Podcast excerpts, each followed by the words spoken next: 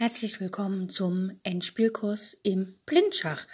Ich habe die meisten Beispiele aus dem Endspielkurs von Jeremy Silman entnommen. Das ist ein Schachbuch, das nennt sich Vom Anfänger zum Meister, ein sehr empfehlenswertes Buch. Und ich wünsche euch ganz viel Spaß bei all den Übungen und los geht's!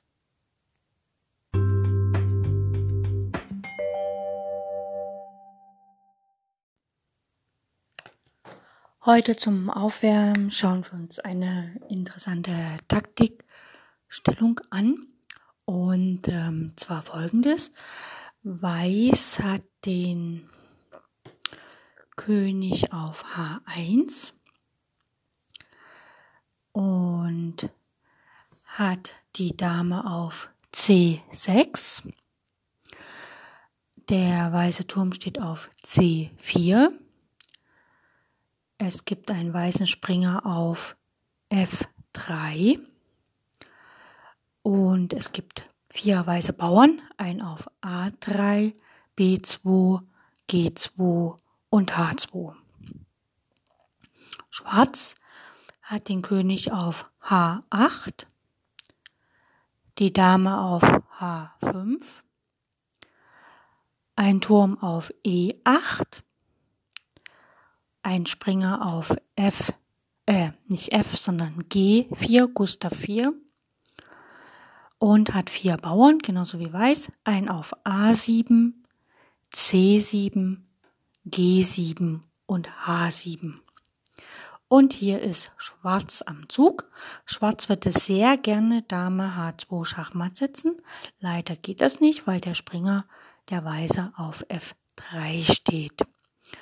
Aber der Springer auf F drei hat zwei Aufgaben. Der deckt das Feld E eins, damit der Turm von E acht nicht auf E eins matt setzen kann.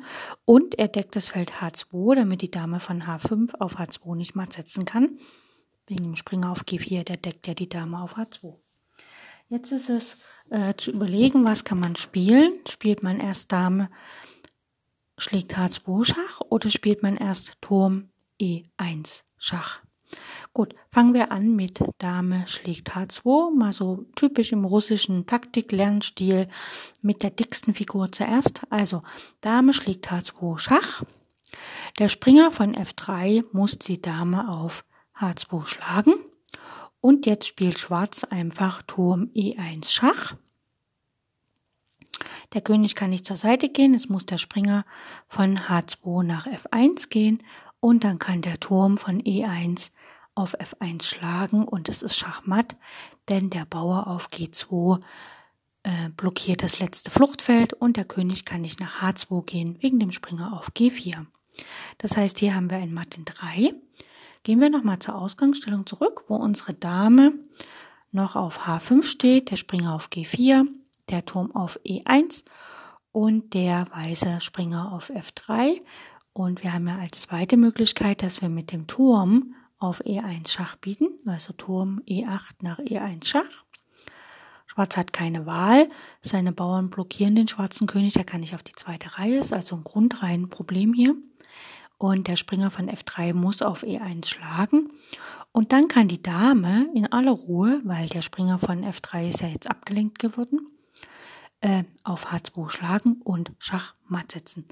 Also lohnt es sich hier nicht im russischen Stil mit der dicksten Figur zuerst zu nehmen, sondern tatsächlich mit dem Turm erstmal Schach bieten, den Springer ablenken und dann Dame H zwei matt setzen. Gut, das war jetzt die kleine Aufgabe, ein bisschen zum Aufwärmen.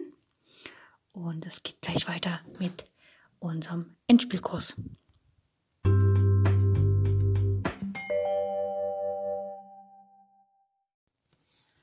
In unserem Endspielkurs geht es weiter mit König und Zweiläufer gegen den alleinigen König. Das heißt, wir wollen mit zwei Läufern matt setzen. Das geht relativ einfach. Man drängt den König an den Rand mit den Läufern und König und die Läufer setzen dann in der Ecke ganz klassisch matt. Wir haben hier eine Aufgabe, matt in achtzehn Zügen. Das heißt also, ich führe euch bis zum Matt. Also, der weiße König steht auf dem Feld A acht. Es gibt einen weißfeldrigen Läufer auf dem Feld F sieben und ein Schwarzfeldringenläufer auf dem Feld H sechs. Wer noch nicht so sehr geübt ist mit Blindschach, sollte sich einfach ein Schachbrett dazu nehmen und das auf dem Schachbrett aufbauen. Ich sage es nochmal an. Also ihr könnt jetzt pausieren, das Schachbrett holen.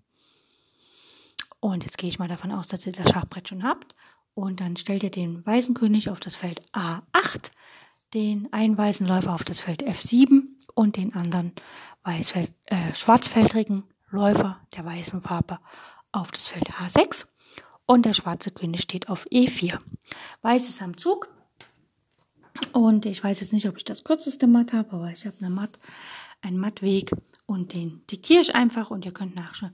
Also der schwarze Läufer von, also der Läufer von H sechs blockiert die schwarzen Felder E drei und F vier. Das heißt, wenn der weiße Läufer jetzt Schach bietet, ohne geschlagen werden zu können, dann muss der König schon mal sich entscheiden, wo er hingeht. Also Läufer G sechs Schach.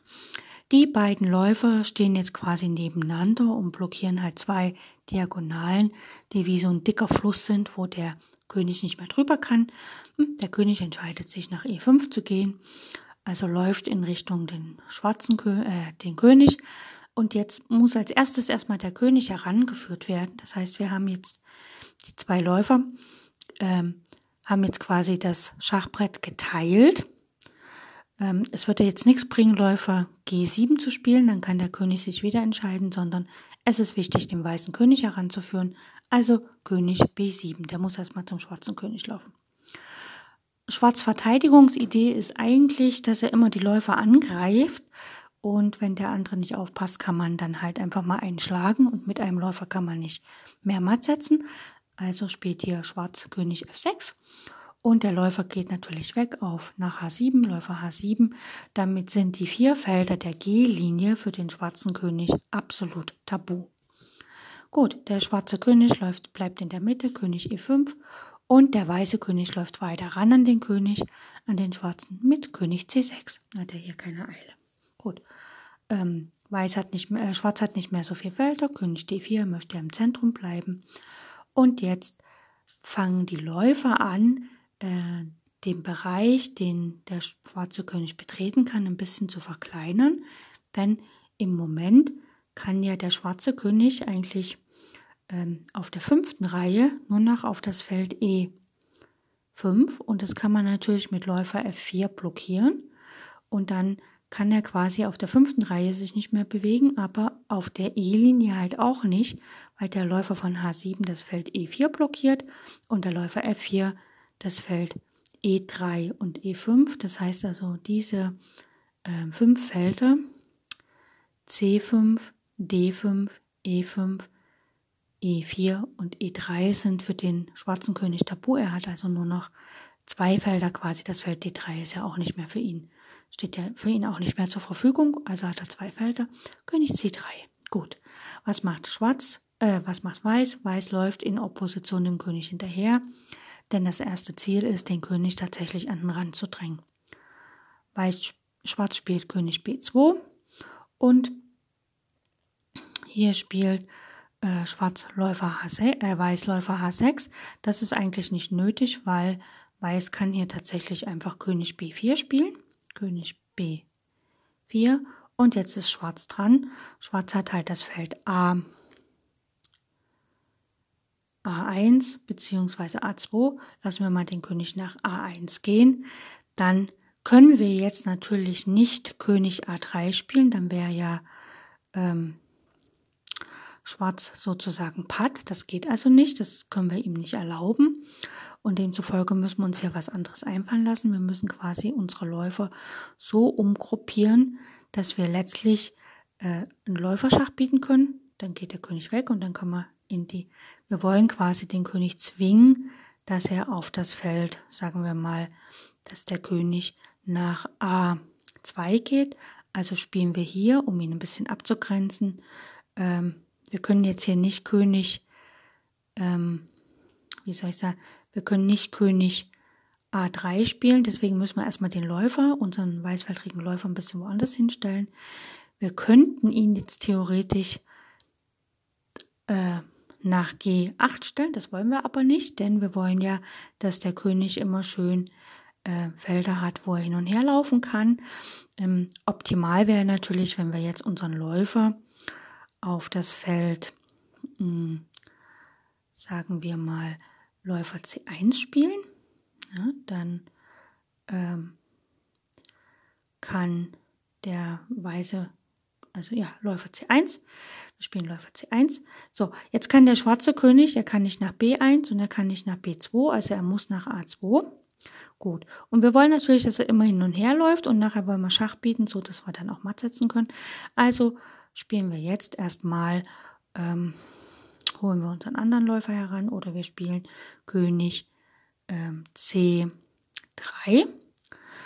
Der weiße König kann wieder nur nach ähm, A zwei, äh, A eins. Jetzt könnten wir Schach bieten, das bringt aber nichts, weil dann der König wieder weggeht. Deswegen spielen wir hier einfach König C zwei. Der schwarze König muss nach A zwei. Jetzt können wir Läufer G acht spielen. Läufer G acht bietet Schach auf A zwei. Der König muss nach A eins zurück. Und Weiß spielt Läufer B zwei und hat im zwölften Zug quasi Schachmatt gesetzt.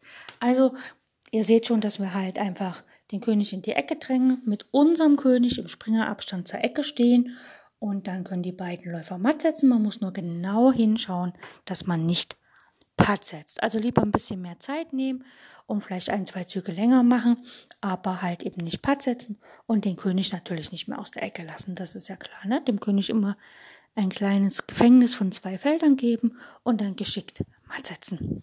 Gut, ich wünsche euch viel Spaß beim Üben und bis zum nächsten Mal.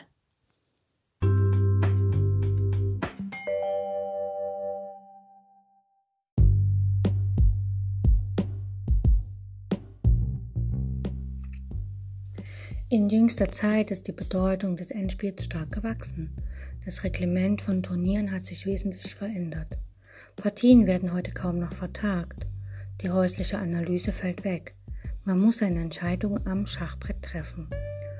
Ohne ausgezeichnete Kenntnisse und ohne das Verständnis der Endspielgesetze ist es schwer, diese Aufgabe zu bewältigen. Fehler im Endspiel sind die letzten in einer Partie.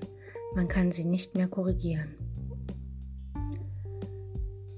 In meinem Endspielkurs behandle ich die Theorie, die Analyse und die Technik des Endspiels, also alles, was ein Schachspieler über dieses Partiestadium wissen muss. Ich weiß selbst, dass ich nicht vollkommen bin und dass einige meiner Analysen und Vorstellungen nicht zu hundert Prozent stimmen werden. Deswegen bitte ich euch, liebe Zuhörer, seid wachsam und lernt selbst zu denken. Selbst wenn ich euch etwas vorgebe, muss es nicht stimmen, sondern setzt euch hin und prüft das genau, was ich sage. Wenn es falsch ist, dann seid stolz darauf, dass ihr einen Fehler gefunden habt. Ihr könnt mir über alle Kanäle schreiben und ich bin offen für Kritik. Wenn euch das Ganze gefällt, was hier im Endspielkurs kommt, dann bitte ich euch, falls ihr Freunde, Bekannte, Verwandte, andere Schachspieler kennt, informiert sie über mein Schachradio, Schach on Air, so dass mehr und mehr Zuhörer zu meinem Radio kommen und den Endspielkurs auch hören. Ich freue mich auf die nächste Sendung.